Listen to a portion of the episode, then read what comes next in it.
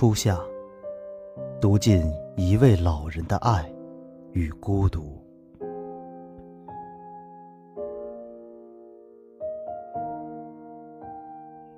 日头在斜斜的往远处落，行人的影子在逐渐升高的温度里拉长、模糊。春日的宁静与复苏积攒到了足够的分量。夏日将脚步放轻，缓缓的来了。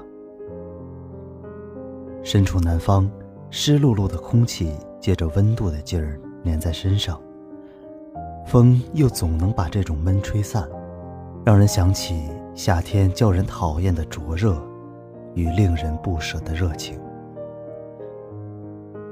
想在强势的夏天入住各个角落之前，不如先读一首诗。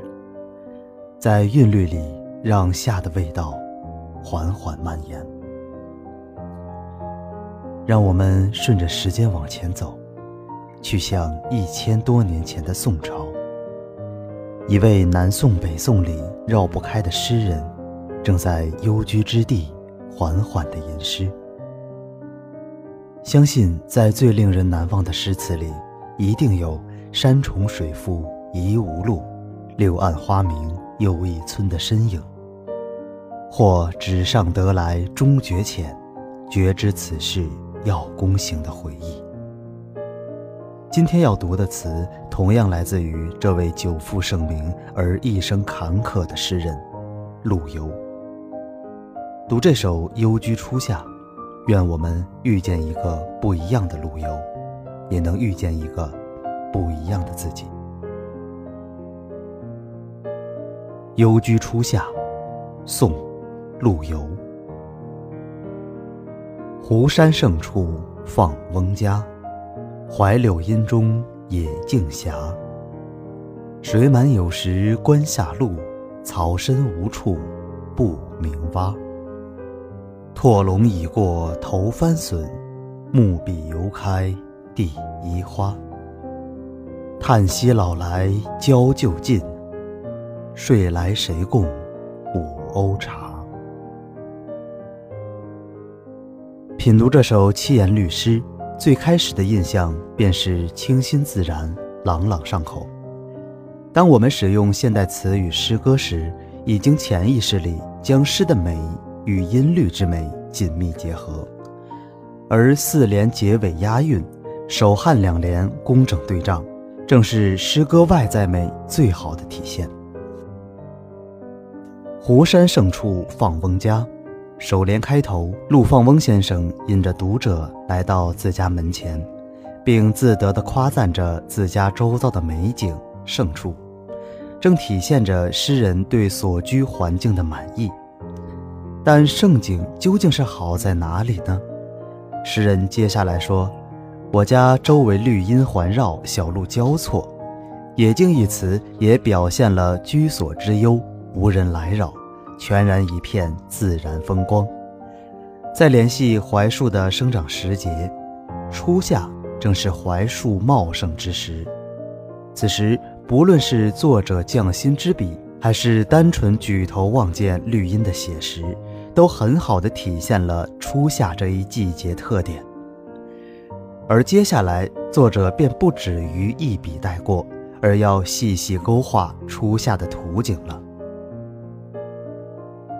幽居之所依山傍水，而此刻水已溢满了这汪大湖。白鹭不时飞过，人们的视线亦跟随它们上下纷飞。草丛经过了整个春天的萌生，已颇具规模。而在这山色、湖光、人影都静谧地享受着眼前时，蛙叫声愈发清晰，一片一片相连。仿佛整个世界只剩下蛙的夏日之歌。写到这里，诗人完全没有停笔之意。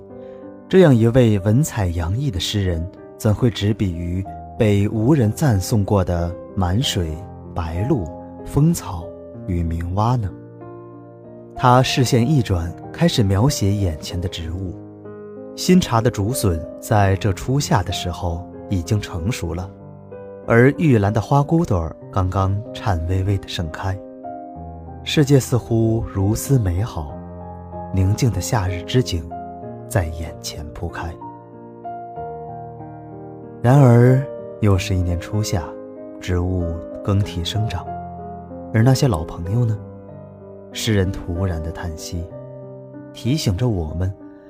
眼前这位老人是曾慷慨激昂、是忧国忧民的陆游啊。诗人仿佛伸出了颤抖的手，想去触碰什么，但这无数沉重忧思，最终凝聚在这一位幽居的、年迈的诗人身上。他轻轻的叹息：“午间小憩后，谁来与我品茶谈心呢？”读这首词的很多瞬间，陆游的特殊风格似乎都被掩埋了。然而，尾联的一声叹息，又让人油然想起这位老人的一生：飘摇的大宋，金戈铁马与那个时代的爱恨情仇。初夏将近，愿读诗的你，睡醒有爱的人在身旁，一起聊一聊初夏的美好。